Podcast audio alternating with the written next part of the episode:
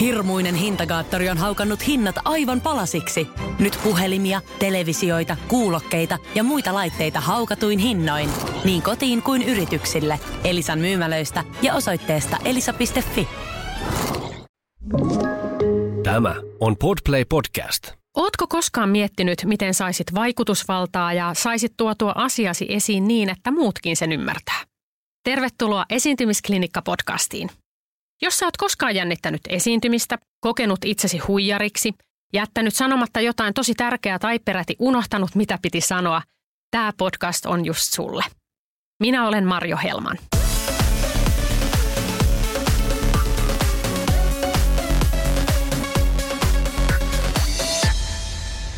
Tervetuloa tämän päivän hauskaan esiintymisklinikkaan. Tämän päivän aiheena on itse asiassa se, että miten voi olla hauskempi. Aika moni kysyy sitä multa. Mä haluaisin vääntää vähän jotain vitsiä siihen alkuun. Miten mä voisin tehdä sen niin, että yleisö tykkäisi. Millä tavalla mä voisin olla hauskempi, kun mä esiinnyn. No, Mulla ei tähän ollut suoranaisesti vastauksia, koska mä haluaisin itsekin kuulla, miten mä voisin olla välillä hauskempi. Ja siksi päätinkin ottaa studioon ihmisiä, jotka oikeasti tietää, mikä saa ihmisen nauramaan. Mulla on täällä kaksi koomikkoa, toinen heistä on myös käsikirjoittaja. täällä on ää, koomikko, yrittäjä Antti Akonniemi. Tervetuloa. Kiitos, kiitos. Kiitos, kiitos. Ja hänen vieressään istuu koomikko, käsikirjoittaja Tomi Haustola. Tervetuloa. Ei, kiva olla täällä. Ihan mahtavaa. Ja tämä on muuten historiallisesti ensimmäinen esiintymisklinikan jakso, jossa on enemmän kuin yksi ihminen vieraana kerralla. Se kertoo varmaan ammattitaidosta enemmän kuin mistään muusta, että niin, kaksi. Ja yhteenlaskettu pituus on yhden Totta, kyllä. Minä näen sen, mutta, mutta sitäkin charmantempia ja, ja tuota, valovoimaisempia ihmisiä täällä istuu tällä hetkellä kanssa. kiitos, kiitos. No hei, mä tuossa jo vähän avasinkin heti, heti alkuun tätä hauskuusasiaa. No jos nyt sitä ajatellaan, että te olette kuitenkin lähtenyt sille uralle, että te olette päättänyt, että hei, musta tulee koomikko, niin miten ihmeessä semmoiseen lähdetään? Mikä te, teki teistä teidät? No mulla, mulla se lähti niin, että joskus opiskeluaikana törmäsin netin stand Ikinä en ollut nähnyt tämmöistä ja olin että tämä on niin kuin hauskinta ikinä. Että niin kuin 15 minuutin sisään mä nauroin niin kuin enemmän kuin missään leffassa tai komissa ja sitten aloin hakea netistä vaan lisää tätä uskomatonta juttua, mistä mä en ollut ikinä ennen kuullut. Ja niin kuin rakastuin tähän viihteen muotoon ja, ja, ja sitten heti noin kuusi vuotta myöhemmin meni tämmöiselle kurssille siihen perään. Niin kauan mulla meni niin kuin rohkeutta hakea sitä itse tekemiseen, mutta niin kuin rakastuin lajin, kävin katsoa livenä ja, ja oli niin kuin, että tähän niin kuin uskomattoman hauskaa. Ja sitten myös se yhteyden tunne, mikä tuli siinä, kun ihmiset nauraa samalle asioille tai joku nelikymppinen tyyppi Jenkkiläs puhuu asiasta, mihin sä pystyt pääsemään täysin mukaan, niin, niin se yhteyden tunne veti siinä myös puolensa, että se niin kuin nauru ja, ja tämä yhteys. Ja sitten sitä pikkuhiljaa, kun kurssilla kävi, niin sai rohkeutta niin kuin esiintymiseen ja sai kokemusta. Sitten pieni askel mulla taas sitten ehkä lähti silleen, että seurannut komiikkaa, tosi paljon erilaista komiikkaa, mutta ei niinku ikinä ajatellut, että esiintys. Viisi vuotta sitten oli Nykissä ää, vaimoni kanssa katsomassa stand-upia komedisellarissa ja me oltiin eturivissä vielä. Ja meidät otettiin vielä siihen esitykseen niin tietyllä tapaa mukaan. Meillä juteltiin, näki, että niillä esiintyjillä oli tosi siistiä. Ja sitten meillä oli niin siistiä. Sitten mä olin vaan sillä, mä tunnen muutaman stand-up pakko kysyä, että pääsisikö tätä testaamaan ja miten tässä pääsisi eteenpäin, koska toi näytti niin hienolta olla siellä lavalla, että mä haluan kokeilla sitä. Ja aina halunnut naurattaa ihmisiä ja no, niin kuin tai pitää hauskaa, niin se oli niin kuin siinä ehkä mulla se isoin syy. Ja sitten meni vuosi, että pääsin kurssille ja sitten sitä kautta niin kuin lähin, lähin tätä, niin kuin harjoitteleen tätä hommaa. Ja sanoisin, että siinä on just se sama, että mäkin olin käynyt kyllä stand-up-klubeilla, äh, tota, keikoilla, mutta en tuommoisilla intiimeillä klubikeikoilla. Ja siinä oli just se interaktio niin selkeä, että se, se, se siinä ehkä viihdytti ja edelleenkin niin kuin kiinnostaa just se, että miten tämän yleisön kanssa niin kuin pelataan ja leikitään ja pidetään hauskaa.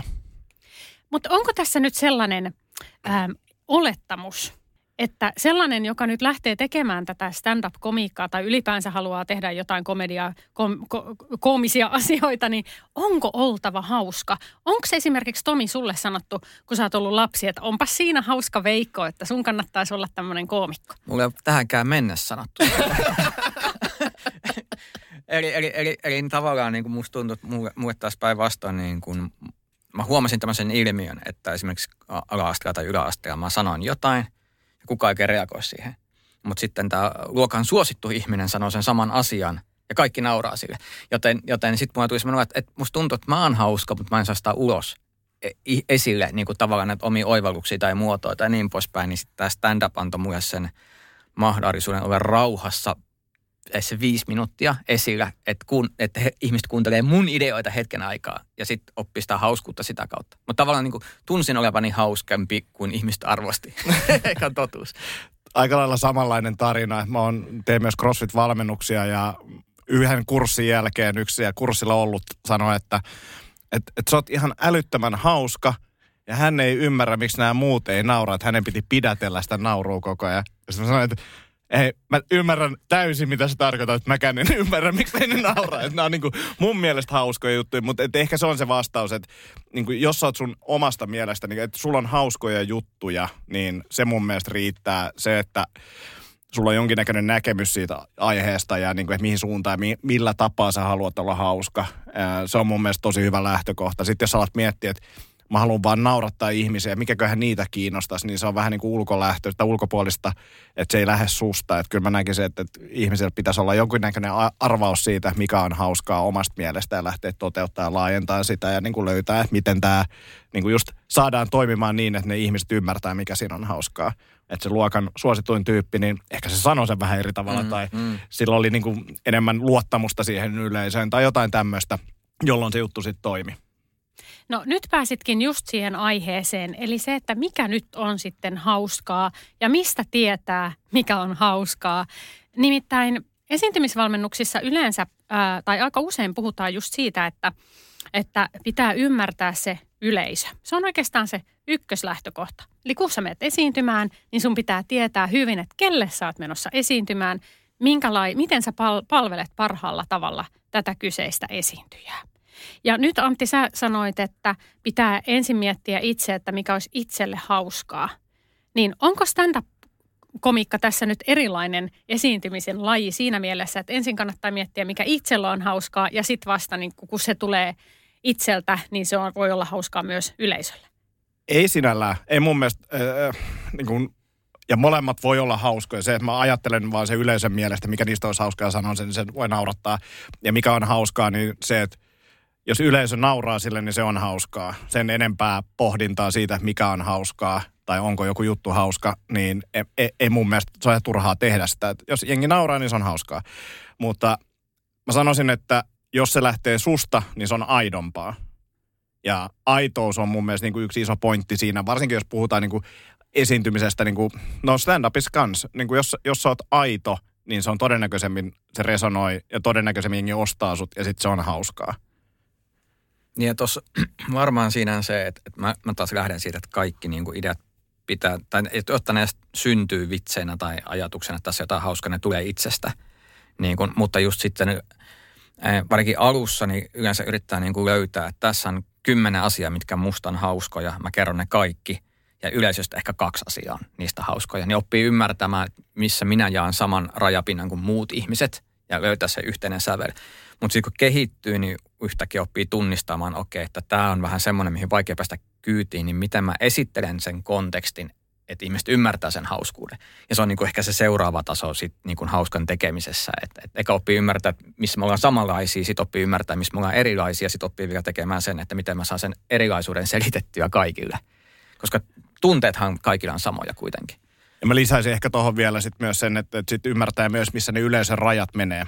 Eli tavallaan yleensä siellä rajalla liikutaan, kun liikutaan, niin se on hauskaa. Jos se menee yli siitä, niin se ei olekaan enää hauskaa, mutta just siinä rajalla liikkuminen, niin se on usein hauskaa. Että et, et semmoiset tiety, tietynlaiset rajat, ja varsinkin jos puhutaan ammattilaisen esiintymistä, se on vielä niin kuin helpompaa. Siellä on tietyt standardit, että pukeudutaan tietyllä tapaa ja puhutaan tietyllä tapaa. Siellä on niin kuin hauska, tai niin kuin jotenkin tosi helppo vähän leikkiä saada semmoisia helppoja nauruja. Mun mielestä, niin kuin, jos me vertaan niin stand-up-lavalle, niin se pitää olla ja tosi outo, että se jotenkin niin kuin rikot jotain rajoja tai on tosi, tosi niin kuin erilainen. No mistä se hauskuus sitten ammennetaan? Mistä te, te tiedätte, että tämä nyt sitten on hauskaa? Öm, ja missä se raja menee? Mistä sen tietää, että, että milloin se raja ylittyy? Onko se enemmän sitä, että pitää vaan kokeilla – Ja jos ne lähtee sieltä vetään kesken esityksen, niin sä tiedät, että ehkä olen yrittänyt rajan. Vai mistä sen tietää? No mulla se lähti täysin nimenomaan testaamalla. Et stand-upissa on tämmöisiä treeniklubeja, missä niin kuin ehkä maksaa vitosen sisään. Ja siellä mennään raakileiden kanssa ja heitetään sinne ja katsotaan vähän, mikä jää seinään. Ja, ja, ja se on niin kuin ainoa tapa, miten mä oon niin kuin oppinut. Ehkä se intuitio on kehittynyt sitten sitä kautta. Et, et aika useinhan se on mennyt niin, että on kirjoittanut vaikka viisi vitsiä ja neljä tuntuu, että näin, tämä ei ole ihan niin hauska, mutta tämä viides on tosi hauska. Ja yleensä se viides saa pienimmät reaktiot ja se eka voi saada uploadit. Ja sitten on se, että mä en vaan niin tajuu, mitä tässä tapahtuu. Et, et sitä se on ja joskus sitä joutuu kuuntelemaan nauhoja läpi ja yrittää miettiä, että okei, että miksi tämä sai naurut ja, ja miksi tämä ei saanut naurut ja löytää, että se voi olla joskus yhdestä sanastakin tai yhdestä painotuksestakin tai rytmistäkin. Että se on niin, se on vähän niin kuin semmoista niin kuin avaamista, että siinä joutuu miettimään tosi tarkkaan ja kuuntelemaan niin jälkiä, että mikä siinä toimii. Ja ehkä semmoinen, niin mikä on hyvä tiedosta, ei vasta suoraan kysymykseen, mutta se, että minkä takia joku juttu ei nauratakaan yleisöä, usein on se, että – mä oon kokenut eri asioita kuin se yleisö. Ja mun mielestä se juttu on sen takia hauska, koska mä oon kokenut nämä asiat. Niin mun pitää yrittää sitten tavallaan purkaa se, että mitä mun pitää kertoa sille yleisölle, jotta ne pystyy elämään sen saman tilanteen samalla tapaa kuin mä sen elin tai ymmärsin sen jutun. Eli pitää niinku tavallaan miettiä paljon ulkopuolelta ja yrittää niinku, just tuommoisissa tilanteissa usein, niinku mulla, mulla tämä on niinku se kokemus usein, kun mulla on joku todella hauska idea, edelleen niin kuin siellä kuntosalillakin, kun mä valmensin, niin mulla on todella hauska idea. Mä kerron sen, kuka ei naura. Ja sitten mun pitää lähteä pureskelemaan niin kuin treeniklubille. Miksi ne ei naurannut sille? Tämä on mun mielestä edelleen hauska. Tai koomikot ehkä tajus sen, mutta kukaan yleisesti ei tajunnut, niin minkä, minkä takia näin kävi. Ja sitten lähteä pureskelemaan. Yleensä se on se, että yleisö ei saanut kiinni siitä syystä X. Joko ne ei tiennyt tarpeeksi asiasta, tai mä sanoin just väärän sanan, tai vähän harhautin niitä jollain eleillä tai jotain tämmöistä. No mutta mitä siinä nyt sitten tapahtuu tavalliselle esiintyjälle, joka nyt lähtee murjomaan jotain vitsiä siellä tai yrittää olla hauska, niin sehän on aivan kamala tilanne se, kun sitten se yleisö ei lähde siihen mukaan ja, ja, ja kukaan ei naura ja sitten sit tulee nolous, ää, hävettää, kaikki nämä tällaiset tun, tunteet, mitä siinä vaan voi tulla. Miten te pärjäätte sellaisen asian kanssa, jos oikeasti kukaan ei naura ja te olette ajatellut, että tämä on nyt se sun niin kuin se, tämä on se porkkana, tämä on se, missä ne viimeistään nauraa? No, it, sitä on oppinut niin kuin hyväksymään tilanteen ja käyttää sitä hyödyksi. Eli jos ihmistä ei naura, niin sen toteaminen, että, että niin kuin, hei muuten, että mä, mä kun mietin tätä himas, niin tämä oli tosi hauskaa. Mutta nyt kun mä sanoin sen ääneen, niin mä huomaan, että ei tämä olekaan. Niin yleensä sitä saa niinku anteeksi. Toki jos on seuraava ja seuraava ja seuraavakin juttu ei toimi, niin sit, sit sä oot niinku pulas. Mutta mut sä voit myös sanoa. Ja joskus mä oon jopa tehnyt niin lavalla, että mä otan yleisön jäsenet, että hei voiko kertoa, että miksi tämä ei ole hauskaa?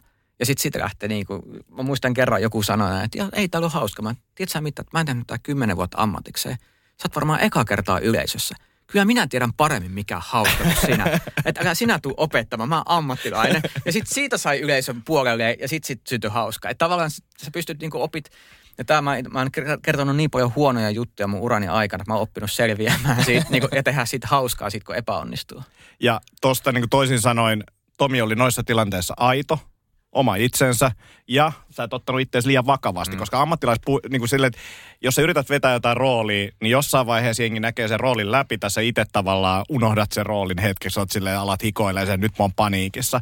Mutta jos miettii niitä fyysisiä reaktioita, mitä siinä tapahtuu, niin se on ensinnäkin se on ihan hirveä tunneväli, saattaa iskeä vähän semmoinen paniikki. Ja varsinkin jos otat silleen, jos otat sen kovimman jutun, minkä sä oot ikinä kirjoittanut, sitten ei kuulu mitään, kun sä oot sanonut sen Vaan että mitä tässä tapahtuu. Ja sitten alkaa tulee semmoinen pieni paniikki päälle ja siinä vaiheessa niin ainoa mikä auttaa on se, että sä oot paikalla ja hengittelet. Hyväksyt sen tilanteen ja vaan hengittelet. Hengittäminen niin kuin mulla auttaa siihen. Löytyy se rentous ja sitten se alkaa taas lähteä.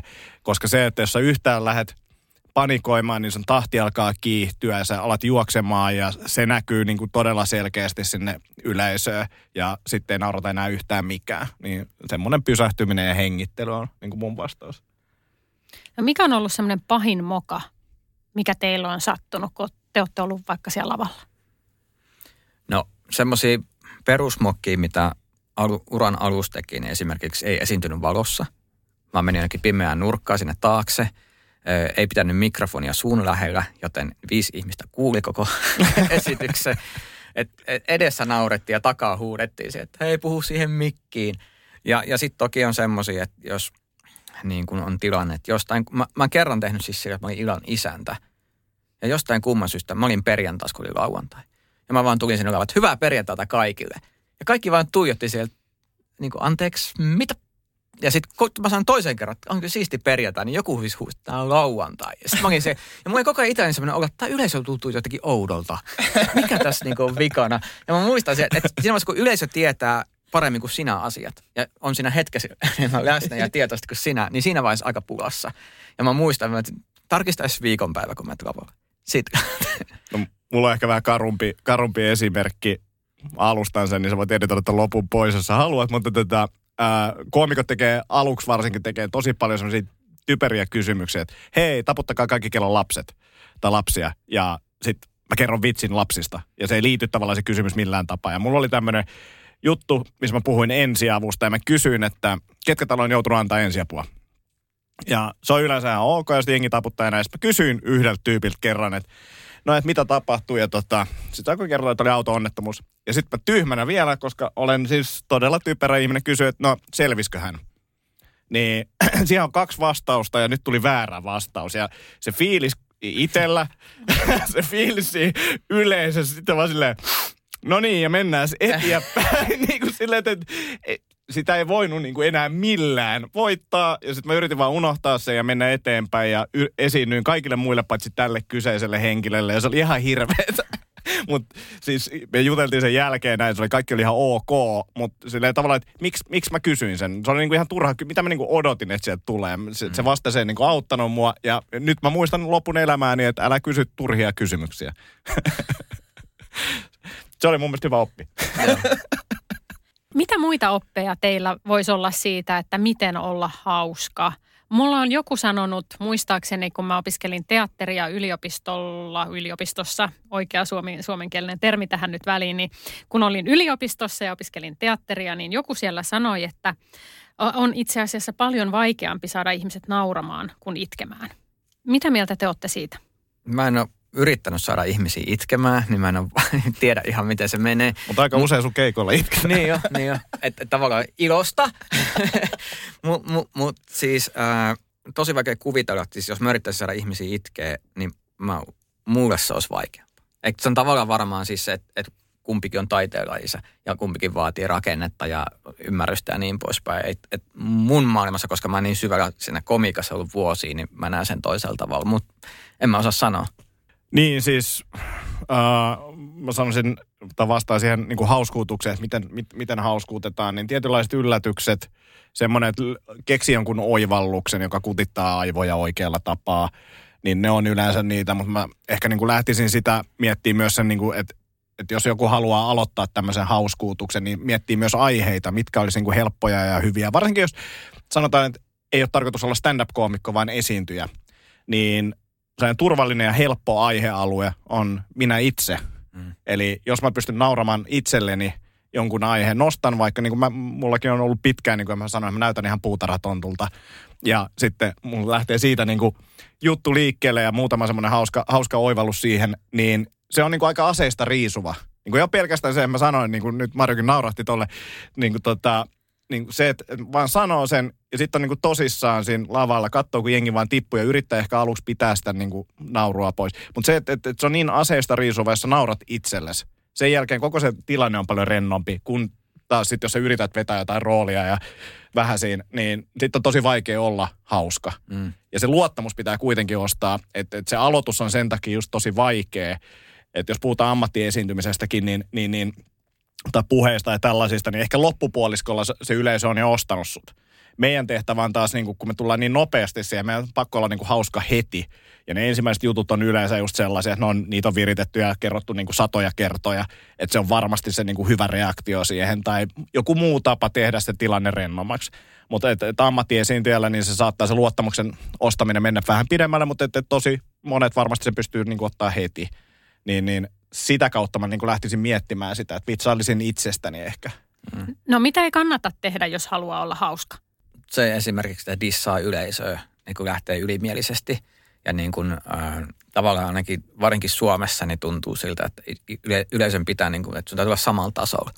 Ja jos vähänkin aistii siihen, että on ylimielinen, vaikka se olisi olla hauska, niin se ylimielisyys, niin ei se, se on niin kuin tosi ärsyttävää tai niin kuin välinpitämätön ehkä siinä mielessä. Ja, ja toinen on toki, niin kuin, jos tekee huumoria, niin nimenomaan aika tarkka siitä kohteesta, että ei tavallaan niin, kuin, niin sanotusti lyödä alaspäin. Ja, niin kuin, ja riippuen tietenkin tilaisuudesta, että että et, tota, millainen huumori sopii mihinkin, mitä se yleisö valmis ottaa. Et esimerkiksi just puhutaan rajasta. Kymmenen jälkeen yökerhossa on ihan eri raja kuin aamu kahdeksalta firman aamukokouksessa.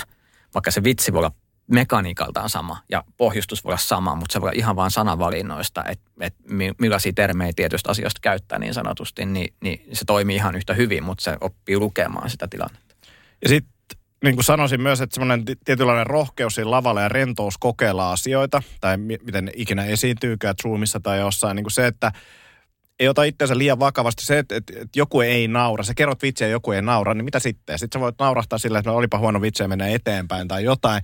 Mutta e, esimerkiksi, esimerkkinä käytän sitä, että, että, että mä olin puhumassa jossain ammattilaistilaisuudessa ja mulla oli vain yksi kalvo oli semmoinen, missä mulla on mun ylioppilaskuva, mikä näyttää siis aivan hirveältä ja se on semmoinen, että niinku ihmiset ajattelee, että okei, jos näkee vaan sen, että on niin nykyään vankilassa tai jotain, mutta siis se on niin kuin aivan kauhea kuva. Ja se vaan, mä jätin sen vaan sinne väliin. Jos mä laitoin sen, että oho, tänne ei pitänyt olla tässä, missä mä menen eteenpäin.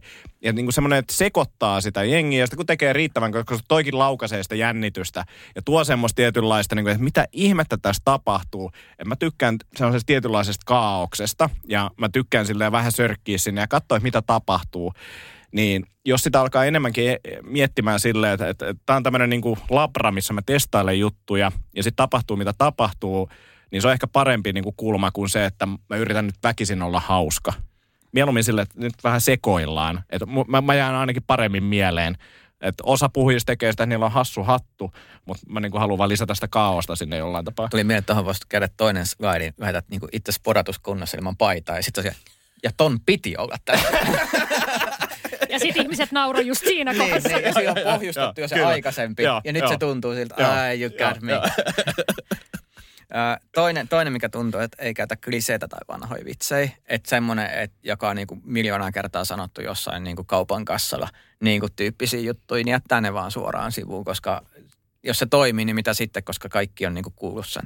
Ja jos se, jos se toimii, niin se kuulostaa, että se semmoinen tekohauskuus tavallaan. Joo, ja sitten siinä on se, että niin kun ihmiset tunnistaa niitä, niin sitten mm. se on mm. silleen, miksi sä kerrot tämän jutun, minkä kaikki muutkin on kertonut. Toki yritysjutuissa niin kuin puheessa kerrotaan muita viisauksia, jotka kaikki muut on kuullut jo aikaisemmin, mutta, mutta että, että tavallaan koomikot varsinkin on tosi tarkkoja siitä, että kerrotaan niin kuin omia juttuja ja ollaan ylpeitä siitä, mitä ollaan kirjoitettu. Ja jos joku sanoo, että hei, että tolla ja tolla koomikolla vähän samankaltainen juttu, niin katso se läpi, niin me katsotaan se tosi tarkkaan läpi. Niin tässä on mun mielestä myös sitä, että kann, niin kuin kunnioittaa muiden ihmisten tekeleitä. Mistä ihmeestä sitä nyt löytää sitten ammennettavaa siihen? Normi-ihminen varmaan ajattelee, että mitä tässä elämässä nyt on sellaista hauskaa, mistä mä voisin kir- kirjoittaa – kammottavimmat on sellaiset tilanteet, että joku sanoo, että hei kerro joku vitsi. No ikinä ei tule mitään mieleen tietenkään. Mm. Ää, ja ja tota, saati sitten, että nyt pitäisi jotain murjasta, jotain tosi hauskaa. Niin mistä ihmeestä te nyt ammennatte sitten, että sitä löytyy, sitä uniikkia, sitä kerrottavaa, mitä just se joku kaveri edellisenä iltana on kertonut niitä samoja juttuja? Mä sanoisin, että, että tarinat, kirjoittaa tarinoita yleensä, mitä mulla on tapahtunut. Ja se ei välttämättä kuulosta edes alkuun niin kuin hauskalta tarinalta kerron esimerkin, mistä varmasti saa. Tomi voi kirjoittaa tätä hyväksi vitsiksi kohta, mutta tota, mä kerron tämän Tomille tuossa aikaisemmin. Eh, mulla on, kun mä oon siis aikuinen ihminen, mä oon 41 vuotta, kohta 42 vuotta. Mulla oli yksi keissi tuossa, että mulla oli viikolla, mä en uskaltanut mennä mun sähköpostiin. Niin kuin silleen, että mikä on niin kuin yrittäjille, yrittäjälle niin kuin se pahin pelo, pelko. Että onko se se, että joutuu työttömäksi? Onko se se, että vaimo sanoo, että sä teet liikaa töitä? Ei, kun se on sähköposti. Mä en uskaltanut mennä yksin niin kuin katsomaan sähköpostia, että mitä siellä on. Niin toi on mun mielestä, tuossa on niin kuin jotain hauskaa, mä en vielä tiedä mikä se on ja tämä ei ole vitsi vielä, mutta se on niin kuin tavallaan, että mä tiedostan, että tuossa on jotain hauskaa ja sitten mä lähden avaamaan sitä ja rakentaa sen tarinamuotoon, jotta muutkin pääsee hyvin kiinni siihen. Et nyt siinä on muutamia juttuja just, että mikä on pelottavaa normi-ihmisten mielestä, tai mit, mitä ne ajattelee, että yrittäjät ajattelee, että on pelottavaa, ja sitten se totuus onkin se, että mä vaan uskallan lukea sähköposteja, koska mä oon pelottavaa. Ja joka tapauksessa tekee, se on niin kuin tyhmää vielä kun mua rupesi ahistaa, kun sä kerroit tota, mä olisin, että mua, muakin ahdistaa nyt katsoa sun sähköposteja, tiedätkö? mun osa, on hirveän hyvä aihe, koska ainakin itse kaikki pystyy samaistumaan tuohon. Mutta samalla jos kertoo sitä haavoittuvaisuudesta ja niin kuin sille, että, vitsi, että en ole täydellinen ärsyttää, että on tyhmää käytöstä itseltä, mutta silti tämä tapahtuu ja se on niin kuin tosi niin kuin aseista riisuvaa. Ja, ja niin kuin, kun jotkut asiat on vaan hauskoja, sen tuu sellainen fiilis, että naurattaa, mutta sitten aika usein on myös semmoisia, mitä mä itse yritän olla vaan tarkkana, että jos mulla tulee vahva tunne, musta tuntuu, että ihmiset pystyy tunnistamaan tunteita tai ymmärtämään niitä. Niin se ha- hauska sitten kirjoittuu sen tunteen, koska hauska syntyy myös jännitteestä, sen purkamisesta ja tunteessa on jännitettä. Niin tavallaan asia ei välttämättä tunnu heti hauskalta, mutta kun siinä on energiaa, niin sitten sen pystyy kirjoittamaan hauskaksi. Ja siinä on sitten tavallaan semmoinen vähän niin kuin verkot vesillä koko ajan, että miltä musta tuntuu ja mitä tapahtuu. Ja tunne välittyy puheesta, mutta se välittyy myös, jos sanoo että mua ärsyttää, mua pelottaa tämä. Ja sitä mun mielestä niin kun puheissa käytetään aika vähän. Ihmiset vähän pelkää silleen kertoa, että hei, mua pelottaa vaikka, tai että mä oon ollut tosi surullinen tästä jutusta tai näin, mutta se välittyy vaan se fiilis niin paljon paremmin, jos me kerrotaan, että miltä meistä tuntuu. Niin rohkeasti kertoa, kertoa tunteesta. Ja vielä esimerkki siitä samaistettavuudesta, niin oli mun mielestä tämä, mä en nyt muista mikä tämä koomikon nimi oli, mutta koomikko, niin joku vaan kommentoi, että se oli alkanut jossain vaiheessa, kun se menesty, niin se kertoo lavalla juttu, että miten häntä ärsyttää, kun Ferrarin toi tota, konepelti oli jotenkin mennyt rikki ja et, et tosi huono laatusta. Niin aika vaikea samaistua jossain niin kuin 15 dollarin lippu, lipun ostaneella silleen, että okei, okay, sulla on ollut vähän Ferrarin kanssa ongelmia. Mm, mm. Mutta samalla lailla, niin kun, kun mikä ikinä se yleisö onkaan, niin pitää miettiä sitä, että, että saisi nämä kiinni tästä. Pääsee sitä yhtään niin kuin mukaan tähän juttuun. No miten te analysoitte tuon sitten, että ennen, ennen kuin lähtee, lähtee sinne lavalle, niin miten te analysoitte sen, että mihin se yleisö pystyy, no. mitä, se, mitä se ehkä pitää hauskana, liittyen siis tietenkin siihen, mitä te olette itse ajatellut, että on hauskoja, mutta missä se menee sitten vielä tämä duuni. Niin, tota, mulla on nyt semmoinen tapa, että jos musta intuitiivisesti joku hauska, niin mä ensin testaan sitä, koska mä haluan niin kuin, en halua menettää sitä, että jos mä kerrankin niin kuin osun kohdalleen minun ja yleisön kanssa, että mä lähden niin kuin yli muokkaamaan tai korjaamaan jotain, mikä ei tarvitse korjaamista. Mä testaan. Ja sitten jos joku asia ei välity tai ihmistä ei naura sillä, niin sitten mä otan niin sen kuuntelun ja alan miettimään, että mikä ja juttelen muiden koomikoiden kanssa, että hei, näistä joku, mä en nyt oikein saa kiinni, selitä vähän tarkemmin. Ja sitten kun sä selität joku, että no sun täytyy sanoa tämä ja tämä asia siihen alkuun, niin sitten me ymmärretään. Ja sitten se auttaa siinä. Mutta mut se on eka niin kuin vaan just, että eka mä haluan testata, että se niin kuin mun luontainen hauskuus kehittyisi koko ajan paremmaksi. Ja sitten yksi on tietenkin se, että kun mennään jonnekin tiettyyn paikkaan, niin mikä paikkakunta, ää, millainen yleisö se yleensä on, millainen ravintola se paljon liput maksaa – se voi ehkä jotain rajata. Ja sitten kun me aletaan kertoa, tai niin kuin itse kertoo jotain juttuja, meillä ei ole edes mitään ronskeja juttuja, me ollaan aika siistejä koomikko, Tomi on tosi siisti koomikko, niin, niin tota, tavallaan mulla, mulla silti on niinku semmoisia, että, että jos tämä juttu toimii, niin voi mennä tonne polulle. Mutta jos ei se toimi, niin mä en todellakaan voi mennä tonne polulle. Että niin sellaisia pieniä askelia eteenpäin. Ja voi olla, että jossain vaiheessa huomaa, että okei, nyt, nyt mentiin jo vähän liian pitkälle. Ja se ei tarkoita sitä, että siellä jengi nousisi, vaan mä alan huomaa, että se jännite kasvaa ja nauru ei enää tuukkaa välttämättä sillä tapaa, kuin joskus aikaisemmin on tullut.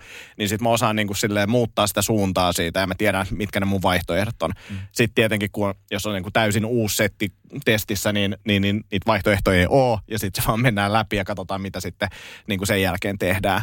Mutta sen yleisön analysointi, niin kuin jotain voi tehdä etukäteen, mutta suurin osa tapahtuu siinä hetkessä ja sitten mä oon monta kertaa niin kuin etukäteen analysoinut yleisön, että nämä on maksanut niin paljon tästä lipuista ja tää on Lauttasaaressa, että ne ei naura kyllä tollasille jutuille. Ja sitten mä oon ollut ihan väärässä. mä oon ollut niin kuin ihan väärässä. Mm. Että et, et liikaa niin kuin ylianalysointi ennen keikkaa niin on kyllä kans niin kuin vähän vaarallista. Joo, ja mulla on kanssa tommosia, mä kutsun niitä ilmapuntarijutuiksi. Että mä heitän niitä alkuun ja sillä mä luen sitä yleisöä, että onko niin tykkääkö ne vuorovaikutuksesta, tykkääkö ne niin nopeasta vitsestä, tykkääkö ne tarinoista. Sitten mä niin kaivan sieltä työkalupakista, mikä on kertynyt vuosien varrella, niin sen tyyppisiä juttuja siihen, että tavallaan sitten se syntyy niiden sen tilanteen lukemisen perusteella se esitys sitten elää vähän eri suunnassa ja mä teen sen eri tavalla. Ahaa, eli, eli tämä onkin jännittävää. Eli, eli siinä on myöskin vähän tämmöinen inspiraatio-osuus kuuluu, kuuluu tähän, että se ei ole silleen, että nyt mä kirjoitan tämän ja menen kuin höyryjuna alusta loppuun, tapahtui mitä tapahtui.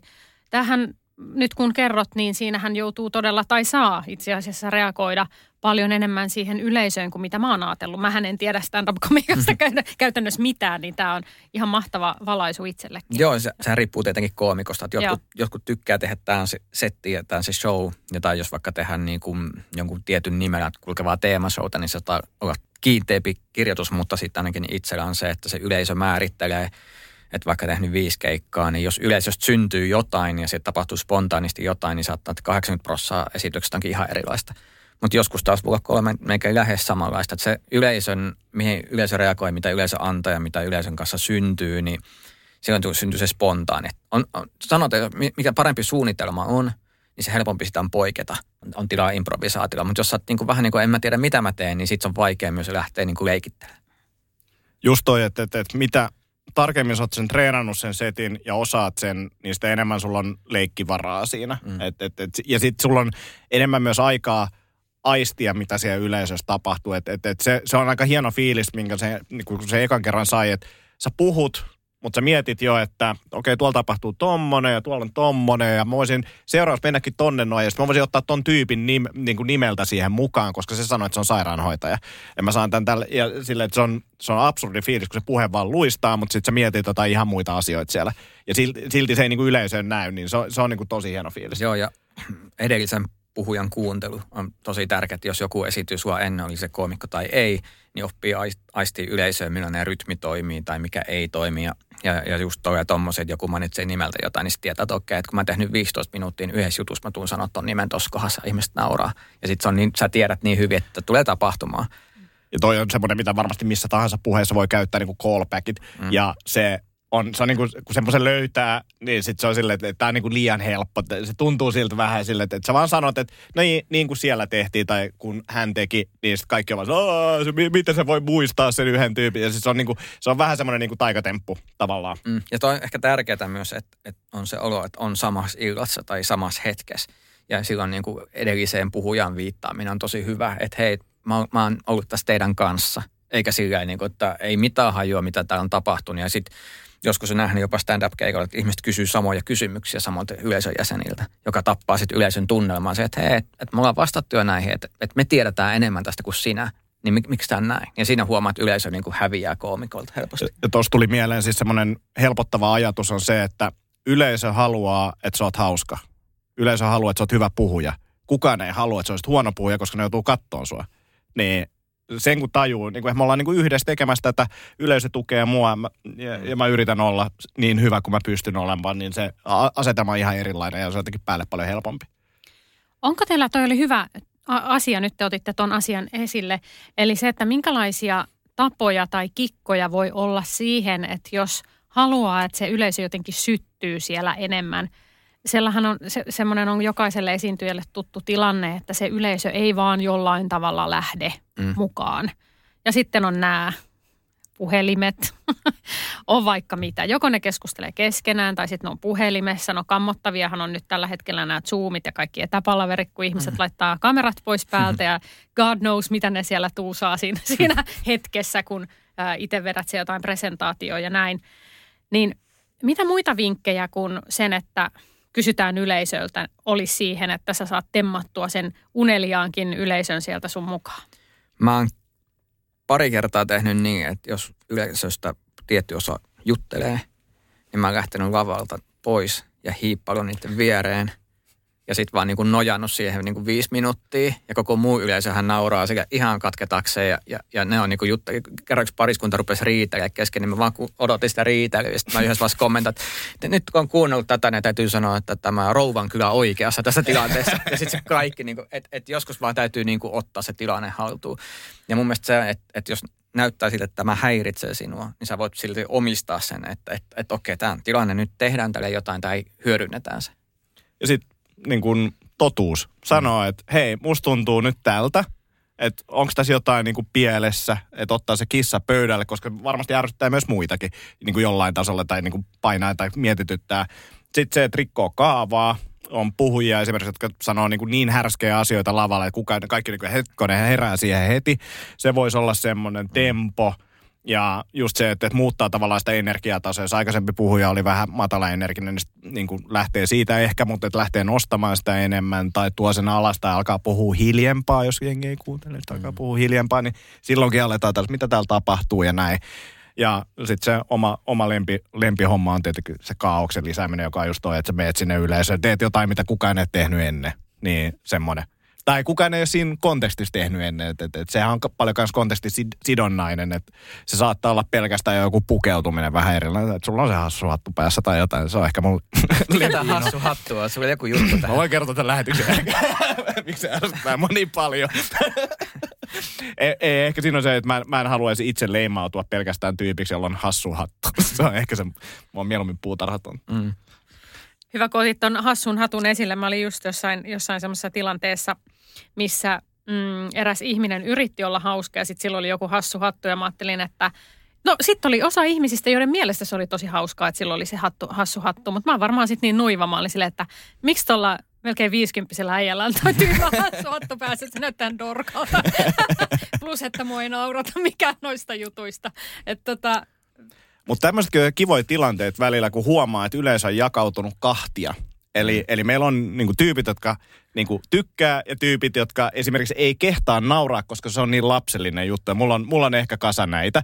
Ja mä oikein nautin. Mä muistan Porvoosta semmoisen. Ja siinä oli joku Audi-kuski, jolle oli jo kuittailtu vähän. Ja sit se ei nauranut mun hassulle ulostevitsille ollenkaan, mutta muut nauraa. mä aloin vaan niinku puhun silleen ja niinku kerroin sitä vitsiä hänelle. Ja se oli oli se varmaan yleisenkin mielestä hauska, mutta mä luulen, että eniten hauskaa oli mulla, koska se jotenkin pisti sen kaveri jotenkin silleen niin, niin ärsyttävään tilanteeseen. Ja koska mun mielestä hauskinta ikinä on se, että kun fiksu ihminen nauraa todella tyhmälle jutulle. Koska kyllä mä ainakin itse nauran niin tyhmille jutuille, että mä jotenkin, jos muutkin sais semmoisen samanlaisen fiiliksen itselleen, niin se olisi niin kuin tosi siistiä. Ihanaa, nyt mä voin sanoa tämän puolustuksena itselleni, koska mä nauran aina omille vitseilleni. Ja mä, mä oon mun mielestä siis aivan siis sairaan hauska ihminen. Ja tota, sit mä oon aina, että miten voi olla, että kaikki muut ei naura sille mun jutulle. Sitten mä oon tajunnut, että ne ehkä varmaan nauraa enemmän mulle kuin jollekin mun jutulle. Tai niitä nolottaa mun puolesta, että mä päästän asioita suustani. Mutta, mutta tavallaan sehän on, voi, voi siis sanoa, että mä oon omalla tavallani hauska ihminen. Todellakin ja pakko mainita sivulauseessa nopeasti se, että mä saan tosi paljon koomikoa palautetta, että, että miksi mä nauran niin paljon omille jutuille. Ja, ja, tai sitten tulee että sä naurat tosi paljon omille jutuille. Niin naurankin. Mutta ne on hauskoja mun mielestä. Siis vaikka mä oon kertonut niitä satoja kertoja, niin ne on silti hauskoja. Mutta mä haluan tuohon sanoa vielä siis sen, että mikä tuli mieleen niin kuin esiintymisestä ja mikä mulle oli. Mä, mä oon kokenut siis tosi paljon häpeää ja niin kuin myötähäpeää myös, mutta enemmän semmoinen, että jos mä oon mennyt väärään suuntaan metroon, niin mä en ole voinut nousta pois suoraan, vaan mä oon ottanut puhelimeen ja niin kuin feikannut, että joku soittaa, ai sä ootkin siellä. Mä oon tehnyt samaa! Ja, ja mä oon parantunut. Mä oon parantunut siitä stand-upilla sen takia, että nyt mä yritän, koska se pelko on ollut se, että jengi nauraa mulle, miten toi Urpo meni väärään suuntaan. Ja sit kun mä yritän olla hauska, niin kukaan ei naura, mm-hmm. niin se olisi vaan niinku, se olisi ihan loistavaa, jos jengi nauraisi. Vitsi mikä spede toi on, että se meni tonne väärään suuntaan. Ja, ja sit mä oon tajunnut, että, ei, ei ketään kiinnosta. Että jos ne naura lavalla, niin ei ne naura tuo kadullakaan. Tuosta mun täytyy sanoa, että se on jännä toi, kun nauraa omille jutuilleen että et YouTube-kommentit, joka on niin kuin täysin profetiaa tasolla oleva palautetta, niin, niin se on hauska nähdä, kun joku koomikko nauraa omille jutulleen. Joku on se, että siitä tunnistaa aidan koomikon, kun se nauraa omille jutulleen. Ja, ja, ja seuraavaksi saattaa siihen, kyllä on huono koomikko, kun nauraa vaan omille jutulleen. Ja se on niin kuin, että ihmiset on niin kahtia jakautunut tästäkin asiasta. Että ei kannata, mm. jos sä oot semmoinen, että sä naurat, niin sit sä naurat. Kyllä. Ihanaa, jo. synnin päästä. ja olisi se nyt ikävää, jos, et, jos et sä nauras omille jutuille. Sille, että en mä itsekään tykkää näistä. Kuka näitä kertoo ja miksi? No mitkä olisi teidän mielestä sellaisia no-go-zoneja, että mihin ei niin kuin kannata ainakaan aloittelevan sellaisen ihmisen, joka haluaa olla hauska, niin lähteä. Ähm, Voisi kuvitella, että tai sanotaanko nyt näin, että mä oon ollut joskus katsomassa jotain stand-up-komiikkaa, mä oon katsonut hyviä, mä oon katsonut huonoja, missä se huono yleensä menee tai bordering huono tulee siitä, että äm, ollaan, peuhataan niin sanotusti siellä kaksimielisissä jutuissa tosi pitkään tai mm. vähän liikaa. Onhan ne tavallaan hauskoja, mutta jos se on se ainoa, mistä keksii huumoria, ää, on kaksimieliset tai ronskit jutut tai, ja, tai tällainen, niin mä oon aina miettinyt, että onhan se vaikeaa keksiä niitä muitakin asioita, mutta oisko kuitenkin jotain muita asioita, mm. jotka elämässä ja maailmassa on hauskoja. Niin mitkä ne semmoiset ois teidän mielestä? Vai onko ne aina, pitääkö jokaisessa stand-upissa olla jotain ronskia kaksimielistä? Ei missään nimessä mun mielestä. Niin. Mun mielestä ihan mikä tahansa yksipuolisuus.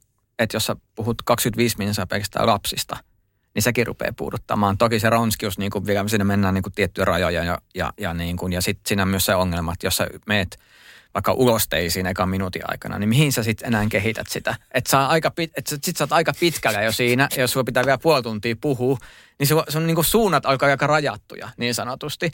Niin sekin on, että semmoisen niin kuin, älä heitä kaikkea heti ulos niin sanotusti. No toi selittää paljon.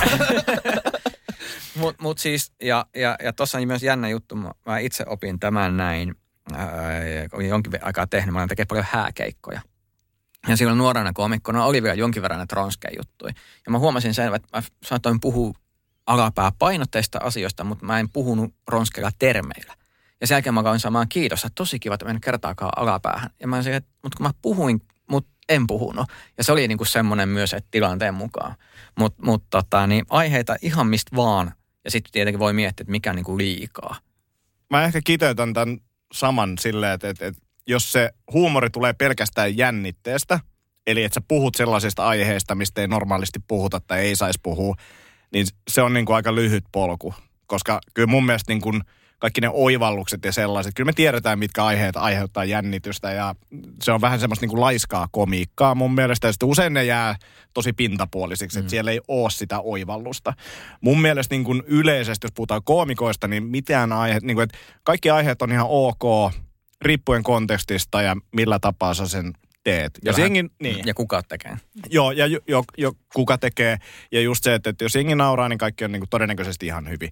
Mutta sitten taas niin kuin tämmöisessä ammattiesiintymisessä, niin sanoisin, tai niin kuin puheissa ja muissa, niin punch down niin kuin selkeästi pois. Eli tehdään hauskaa vaan niin kuin sua korkeammalla olevista mm. ihmisistä. Niin se on niin kuin se turvallinen pe- perusperiaate, joka ei tietenkään niin kuin komikan osalta välttämättä aina pidä paikkaansa, mutta se on hyvä perusperiaate mun mielestä. Se, se on niin kuin tosi hyvä. Mm. Ja pakko sanoa, että mulla on päinvastainen palaute hääkeikalta samanlaisesta, niin kuin, että mä en sanonut mitään ronskeja sanoja. Ja Morsiamme äiti tuli silleen, että eikö sulla ollut mitään muuta kuin tällaisia ronskeja juttuja? Mä sanoin, että ei, ei siinä ollut niin kuin mm. yhtään ronskia juttua. että se on vähän niin kuin se, että mitä ihmiset kokee, on tosi eri kuin se, mitä sä oot ehkä sanonut. Ja tämä on muuten jännä, niin kun, kun yrittää kysyä asiakkailta heti, että onko tiettyjä teemoja, mitä ei kannata käsitellä, koska ei tiedä sit sisäisestä dynamiikasta tai mitä on niin kuin tapahtunut vaikka yrityksessä tai suvussa tai mitä vaan. Ja, ja yleensä silloin, kun sanotaan, että kuule, meillä voi tehdä ihan minkä vaan juttuja, niin ei voi. et, et, kun me ollaan niin tosi ronskia porukkaa, niin se, että koomikoronskius ja niin kuin toimisto-ihmisen ronskius ei välttämättä kohtaa. Ja sitten myös toisinpäin, että joku sanoo, että ei missään nimessä mitään niin kuin tämmöistä alapää viittaavaa ja sitten sä huomaat, että vähänkin viittaa, niin kaikki nauraa. Ja se, että tavallaan siinä on tosi paljon niin kuin lukemista, mitä pitää niin kuin tehdä vaan lennosta tai väli on hyvä niin kuin tiedustella etukäteen, mutta ihmisten on tosi vaikea arvioida itseään myös, että minkä tyyppistä huumoria siellä yhteisössä on. Ja noin perustuu just semmoisiin fiiliksiin, että se on ollut jollain huonolla keikalla, missä on puhuttu vähän liikaa ja jäänyt semmoinen, että, sitä mä en niin kuin ainakaan halua. Mutta mm. mut, se tavallaan, että ikinä näitä aiheita ei saisi niin meidän yrityksessä käsitellä tai niin kuin tuoda tuonne niin vitseenä, niin se on vähän silleen niin kuin liian poissulkevaa. Se on tosi paljon siitä, miten se tehdään. Mulla tuli mieleen tässä nyt tällainen seikka, kun äm, ihmiskunta, me ollaan ehkä vähän valveutuneempia monissa asioissa tällä hetkellä, kun oltiin vaikka mun nuoruudessa. Ajatellaan nyt vaikka, vaikka tota, on se seksuaalista orient, orientaatio tai on se, on se äh, sukupuolten välisiä eroja tai on se ihan, ihan mitä tahansa maahanmuuttoon liittyen. Äh, niistä aikaisemmin saatettiin heittää aika, aika tota vahvaakin vitsiä ja, ja ihmiset nauroja ja näin. Ja nyt sitten kun ollaan ehkä edeltään vähän valveutuneemmassa yhteiskunnassa, niin mua kiinnostaa se, että miten tällaiset vanhan tyylin koomikot, esimerkiksi ne, jotka on heittänyt. Ei nyt tarvitse kun mennä johonkin kummeliin tai tällaiseen, missä, missä on nais, naiset, on mitä sinäkin nyt tiedät, kun olet nainen. Ja no nainenhan se siellä ratissa ja, mm. ja on ollut, on, on kaiken maailman homovitsit ja on, on, tota, on äh, kerro mulle Leen tyyliset maahanmuuttajille naureskellaan tai la, la, Lapin ihmisille ja muita nunnuka nunnuka. Äh, ja näin, no niin, äh, nyt joku sensuroi. mutta, mutta tota... Hirveän monta sä muistat. Mitä se niin kertoo on se musta? lista siinä. Mille mä nauroin. Niin. Aivan. Ja nyt nolottaa, kun on niille joskus nauranut. Vai pitäisikö nolottaa? Siis nythän on, ajatellaan Ei niin, pitäisi. että ne on, silloin, ne on silloin naurattanut. Ja kyllä mun täytyy sanoa, jos mä nyt näen jonkun vanhan sketsi, joka mua on aikanaan naurattanut 80-luvulla, niin kyllä mä edelleen muistan, että, että se nauratti. Ja mä, mä edelleen voin nauraa sille, sille myöskin, että ai niin, tämähän oli tämä. Ja sitten mä tajuan, että no voi, onko tälle sovelle, sovellesta nauraa enää? No mä mietin itse, että mä nauran sille, että, miten mä en voinut nauraa tälle. Että et niin kuin tavallaan nyt kun ymmärtää paremmin ja maailma on muuttunut ja niin kuin mielestäni parempaan suuntaan siinä, niin, niin, tota, niin, niin tavallaan on hyvä hävetä tiettyjä, mutta tietenkin nyt kun ymmärrys kasvanut, olemme oppineet, se on mahtava asia, mutta myös nauraa sille, että miten niin kuin pystyy olla näkemään, että, että niin kuin rasismi on täysin ruudus edessä ja sä et niin kuin vaan näe sitä, että se on niin kuin ollut yhteiskunnallinen sokea kohta suurimmalle osalle ihmisistä, niin sehän on hyvä aihe myös käsitellä, että mitä helkkaria mm. tapahtuu. Ja siis samalla lailla niin kuin ensimmäisen King Kong-elokuvan erikoistehosteet oli vähän huonompia kuin nykypäivän. Niin kuin, et me ollaan kehitetty siinäkin, voidaan katsoa, ei ole mun lempileffa enää, ei tule voittaa Oscar. Niin kuin, tavallaan, että et me ollaan siinkin kehitetty, niin mun mielestä tota pitää katsoa samalla lailla. Se oli ajankuva, silloin jengi nauroi sille, ei olisi enää ok tehdä, mutta se, että me jotenkin yritetään piilottaa sen, niin kuin, että tätä ei tapahtunut ikinä, niin se on mun mielestä jotenkin absurdia. Et mun mielestä niin kuin pitäisi hyväksyä, että me oltiin vähän tyhmiä tollo, me ollaan opittu, niin kuin, ja tämä on mun, mun mielestä koko tässä niin kuin, tavallaan nykykeskustelussa ehkä se isoin kysymys, että ollaanko me sitä mieltä, että ihminen voi oppia, vai ollaanko me sitä mieltä, että se ei voi oppia? Mun mielestä me ollaan sitä mieltä, että ihminen voi oppia, jolloin pitäisi myös suhtautua tietyllä tapaa rakkaudella siihen, että kun mä aivan varmasti tuun lipsauttaa, koska mä oon niin tyhmä, niin jonkun joskus jotain, josta joku pahastuu, mä en tee sitä sen takia, mä haluan satuttaa ketään, mä teen sen takia, mä oon tyhmä, mutta mä haluan oppia. Jos joku sanoo mulle, että okei, toi oli tyhmä tämän takia, mä okei, en sano sitä enää. Niin kuin se, että tällähän tämän maailman pitäisi mun mielestä toimia, mutta että kaikki ei välttämättä ihan samaa mieltä siitä. Mm. Mutta on myös no, hyvä keskustelu sitä, että ainakin itse niin kuin huomaan, osaa kirjoittaa myös laajemmin ja se on sanavalinnoista. Että mä en nykyään esimerkiksi itse, jos mä puhun vaikka parisuhteesta, niin sanot mies ja nainen, vaan puoliso joka niin kuin kattaa laajemmin, koska se dynamiikka on sama, että kun on kaksi erilaista ihmistä, niin ei se sukupuoli ole niinkään se juttu, vaan se ihmisten erilaisuus. Ja se on niin kuin auttanut ymmärtämään se, että sä voit, ja huomaat, että ihmiset nauraa paljon enemmän ihmisiä nauraa, että saadaan ihmisiä mukaan siihen kokemukseen, mikä on niin kuin hyvä. Kyllä, ja kyllä toi niinku musta tehnyt kanssa, niinku vaikka ei tee sellaisia vitsejä, mitkä lähtökohtaisesti tulisi ketään loukkaamaan, niin kyllä mä oon tosi tarkka, varsinkin just tietyissä sanavalinnoissa, että mitä ja miksi mä käytän jotain sanaa. Niin kuin se, että mitä mä saan sitten hauskemmaan, mutta myös tietyllä tapaa, no toi on myös sitä, että se on isommalle osalle väkeä hauskempi, että tulee pohdittua niitä, mikä on fiksu ja näin poispäin. Mutta en mä koe, että se millään tapaa rajoittaa mun niin kuin jotenkin komiikkaa. Että en mä ikinä ole sitä miettinyt, että, että se on vaan niin kuin, siis puhutaan tosi paljon, ehkä ne ongelmat ei ihan hirveästi näy, mutta vastaten tähän alkuperäiseen kysymykseen, niin kyllä tuollaisillekin old school koomikoille on markkinansa tuolla. Että se on, se on myös toinen kääntöpuoli on se, että jos sä teet semmoista, mitä mä nyt lanseeraisin, tämmöistä super woke-komiikkaa Kalliossa, niin se toimii Kalliossa, mutta se ei välttämättä toimi kun ajetaan 300 kilsaa pohjoiseen. Ää, ja, ja sekin on niinku ok, en mä sitä, mutta et, et on, Suomestakin löytyy vähän erilaisia markkinoita ja mitkä jutut toimii missäkin, niin se on tosi erilaista. Ja sitten just se, että pitää miettiä kanssa, että ketä sä haluat naurattaa sun vitseillä. Että onko sulla joku tietynlainen yleisö vai haluatko sä niin kuin mahdollisimman suuren yleisön, jos haluat mahdollisimman suuren yleisön, niin sit pitää niin kuin karsia tiettyjä juttuja pois sieltä ja tehdä tietyn tyyppistä komiikkaa, joka on sitten ehkä enemmän niin kuin putouksesta. ei, ei nyt oikeasti. Mutta tota, tavallaan siis, että et komikasta löytyy niin paljon eri tyylejä ja jokaiselle löytyy varmasti jonkinlainen yleisö. Mutta on jännä taas, mä vähän eri mieltä siinä, että mä uskon, että, että koomikko oppii tekemään sen oman kulmansa sit kiertämällä Suomea ja tekemällä eri yleisölle. Ja huomaat, okei, okay, että se, minkä mä tein Kalliossa toimi, nyt mä teen sen vaikka Joensuussa, niin se ei toimi. Niin sit sä opit kertomaan sen niin, että se toimii. Se ajatus välittyy ja sun aito ja sun oivallus välittyy. Että se ei välttämättä ole sitä, että ihmiset ei tajua, vaan se maailma ei vielä kosketa tai joku referenssi saattaa, että se ei kosketa, mutta tavallaan se aito sinä ja sä voit tuoda yleisölle jotain uutta, myös, mutta se yleisö kasvaa myös sit sun ammattitaidon myötä. Että tavallaan ei välttämättä, vähän eri mieltä. Joo, ja siis itse asiassa toi hyvä, että sanoit noin, koska esimerkiksi Kaisa Pylkkänen, jonka olisin laittanut ehkä jossain vaiheessa sellaiseen tietynlaiseen niin kuin hereillä olevaan koomikkoporukkaan, niin, niin, niin kun Kaisa on nähnyt maakunnissa vetävän, niin se tuhoaa siellä ihan samalla lailla kuin se tuhoaa Kalliossa. Et, et ehkä tässä on enemmän se, että on riittävästi kokemusta just näistä paikoista ja on niin kuin vienyt sitä ja pystyy kommunikoimaan tietynlaisille yleisölle sitten niin kuin ehkä paremmin kuin muut.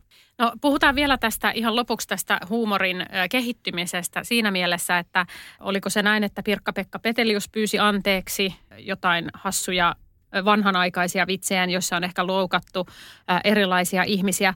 Onko se teidän mielestä tarpeen? Et jos ajatellaan, että aika oli eri, silloin tehtiin, tehtiin erilaisista asioista huumoria ja nyt sitten tulla pahoittelemaan, että tämä ää, anteeksi kuin kun mokailin silloin Niin. 30 vuotta sitten. Niin, en mä, mä- mulla tuli mieleen silleen, että, että mä pyytelen itse koko ajan anteeksi kaik, kaikesta, niin tota, en mä tiedä, että onko se niinku, mitä haittaa siinä on, että mä pyydän anteeksi.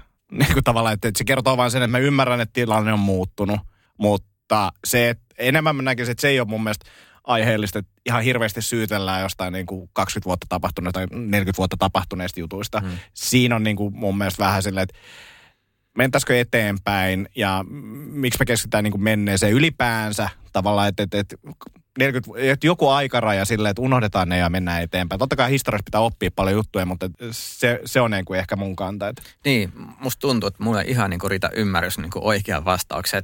Mulla on sellainen olo, että mä haluaisin tietää, mikä on niinku oikea ja järkevä tapa tämän asian suhteen. Mä oon samaa mieltä siinä, että esimerkiksi jos joku loukkaantuu ja niinku näkee itsekin omassa toiminnassa, että okei, että en tekisi enää, niin miksei pyytäisi anteeksi.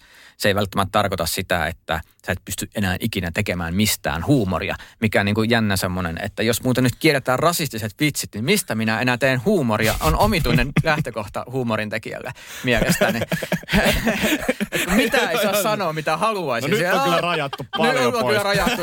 En voi puhua, kun en voi käyttää. Ni, niin, niin come on. Et, et sit, sit, sit vähän niinku uhriudutaan liikaa. Ja, ja, ja sitten tavallaan myös toinen, että et, niitä rajoja koko ajan voi liikuttaa siinä asiassa. Et, et en tiedä, mun mielestä on kanssa että jos mä oon joskus puukottanut 90-luvulla jotain ja se on ollut musta ok ja ei välttämättä enää ole, niin kyllä mä varmaan voisin pyytää siitä anteeksi. Eikä sillä, että no se oli siihen aikaan ihan ok. Ei se ollut niin justiinsa, tiedätkö? Kaikkihan sitä teki silloin. Jenkeissäkin oli Niin.